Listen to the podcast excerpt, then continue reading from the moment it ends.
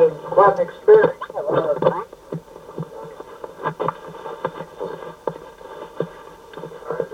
I've had a lot of trouble with uh, several horses since that. But uh, I'm still living over them.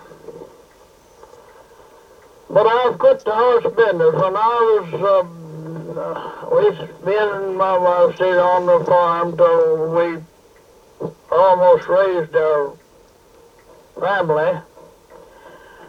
And uh, we moved to town. And I bought a lot and built a garage. I went in the garage business and and I worked in the garage business a while, and then I, uh, there was a highway coming through the town, of Viola. I was in Arkansas, and uh, there was uh, some property on the corner, uh, the, the corner of the freeway, of the highway, and Main Street in Viola. So I managed to buy this property on the house and lot on the corner there. And uh, I built a, a stone building and put in a service station and a little grocery. And uh, I worked at that about 14 years. And, and uh, we come out, um, my son uh, uh, seen the ads of some mail routes in California, him and um, uh, Sam Bedwell, stepson of mine. And uh, they decided to bid on these jobs, and uh, and they was lucky enough or unlucky, I don't know which you'd call it. Anyway, they got the job to carrying the mail out here. And uh, I brought Hub and his family out here and helped him get started and uh, stayed with him uh, about nearly a year. And then I went back. In the meantime, I'd leased my service station to a man, and uh, so when I got him rigged up where he was in pretty good shape, I uh, went back home. And uh, this was uh, in Nevada City, California. And I went back home anyway, and uh, uh, the next year I sold out there and uh, come out here in California again and uh, bought a service station and uh, some property down between Roseville and Sacramento. This happened in 1938. Yeah, and my son got in bad health and uh, it, he decided that he'd better let the mail route go, and I come up and uh, I bought him out. And uh, I stayed with that uh, about 25 years. And uh, I, I quit the mail business then. And, but anyway, going back to my young days, I remember one time me and a cousin of mine and a friend went down in uh, Lawrence County in Arkansas to a little town called Biggers. I uh, went down there to pick cotton. And there was an old nigger witch up in Missouri there that uh, predicted that was going to set into raining on Monday, and it would rain eight days, and then it would clear up, and the, the ground, the land in that part would sink. Well, uh, the, is, uh, the territory there was called, and uh, where there was uh, between Black River and uh, Current River. An awful good strip of land through the river bottom land, and this old nigger woman, she predicted that that land would sink the eighth day. So it set in, and it did rain, and rained every day, right on, and about the seventh day, why, about half of the people in that town left, went to the hills.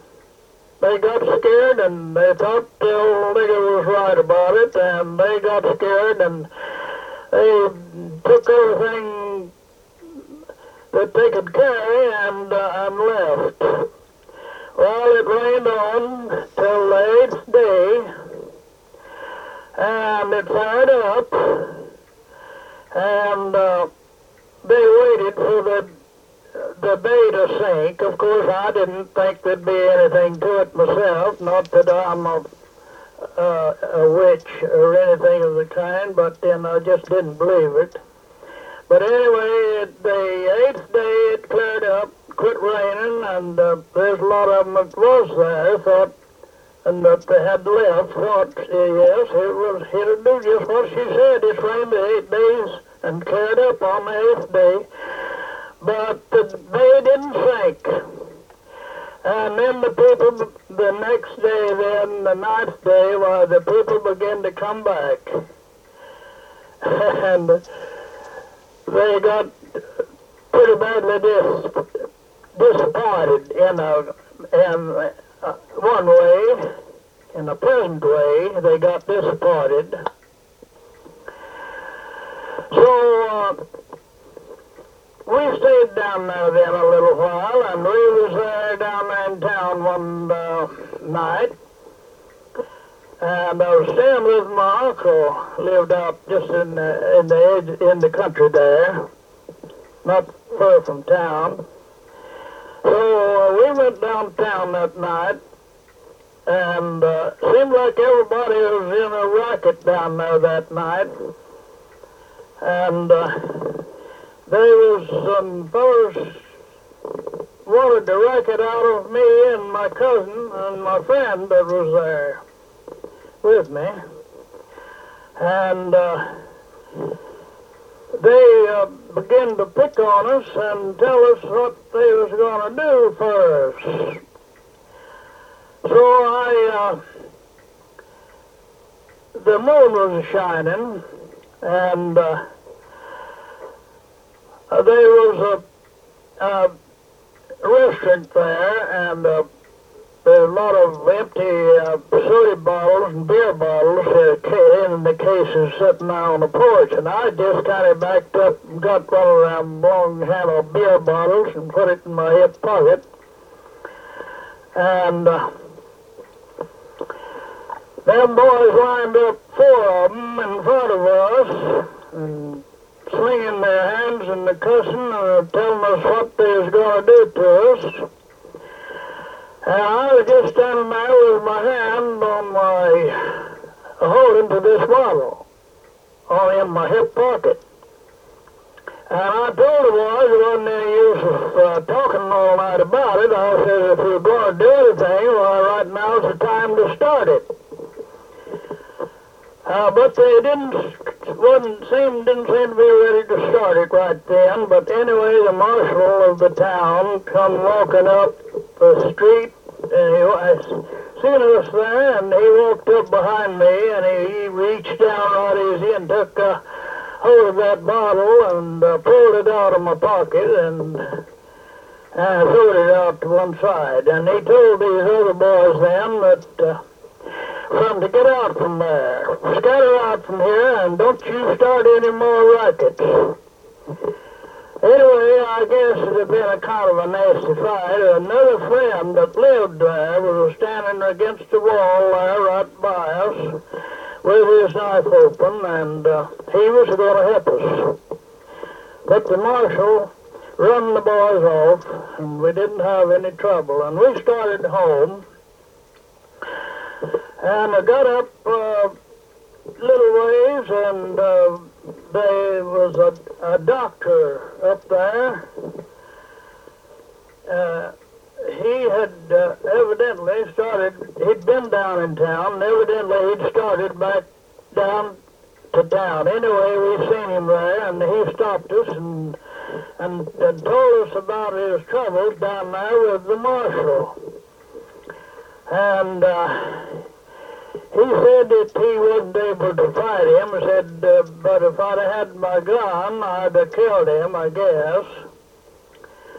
But uh, I didn't have it with me, and uh, we was talking, and they was going to have a trial the next day, and he uh, said, now you boys just listen, I'm going to make the speeches, I'm going to make it the trial the next tomorrow. And he started in on his speech, and he was laying it off. And I guess you can imagine about the reason why he was acting this way. He'd had a little too much to drink.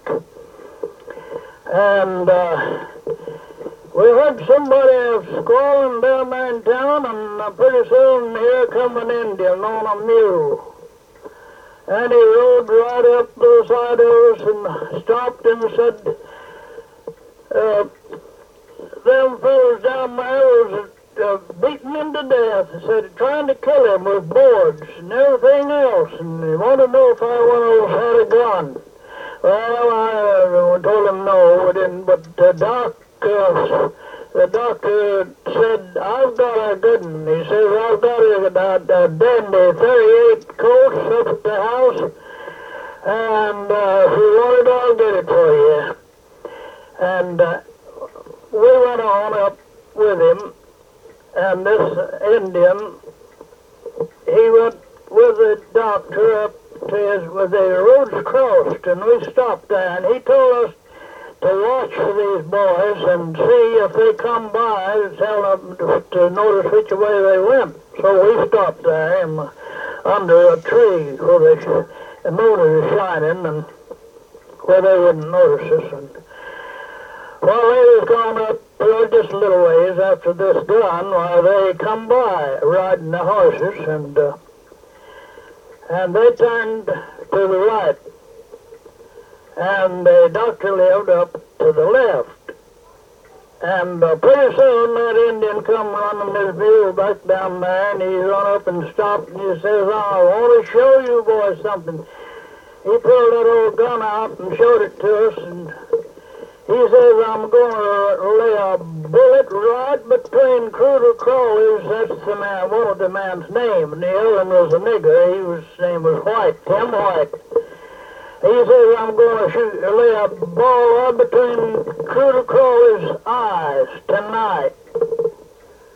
So I, I told him which way they went, and he started as hard as his old mule could run. Uh, they got about a quarter of a mile, I guess. I heard a gun shoot. I heard two shots down there. And I never did know what to do. We left the next morning right early. We had enough of it, and we come home the next morning, right? But early that next morning. And I don't know whether he ever caught up with the boys or not.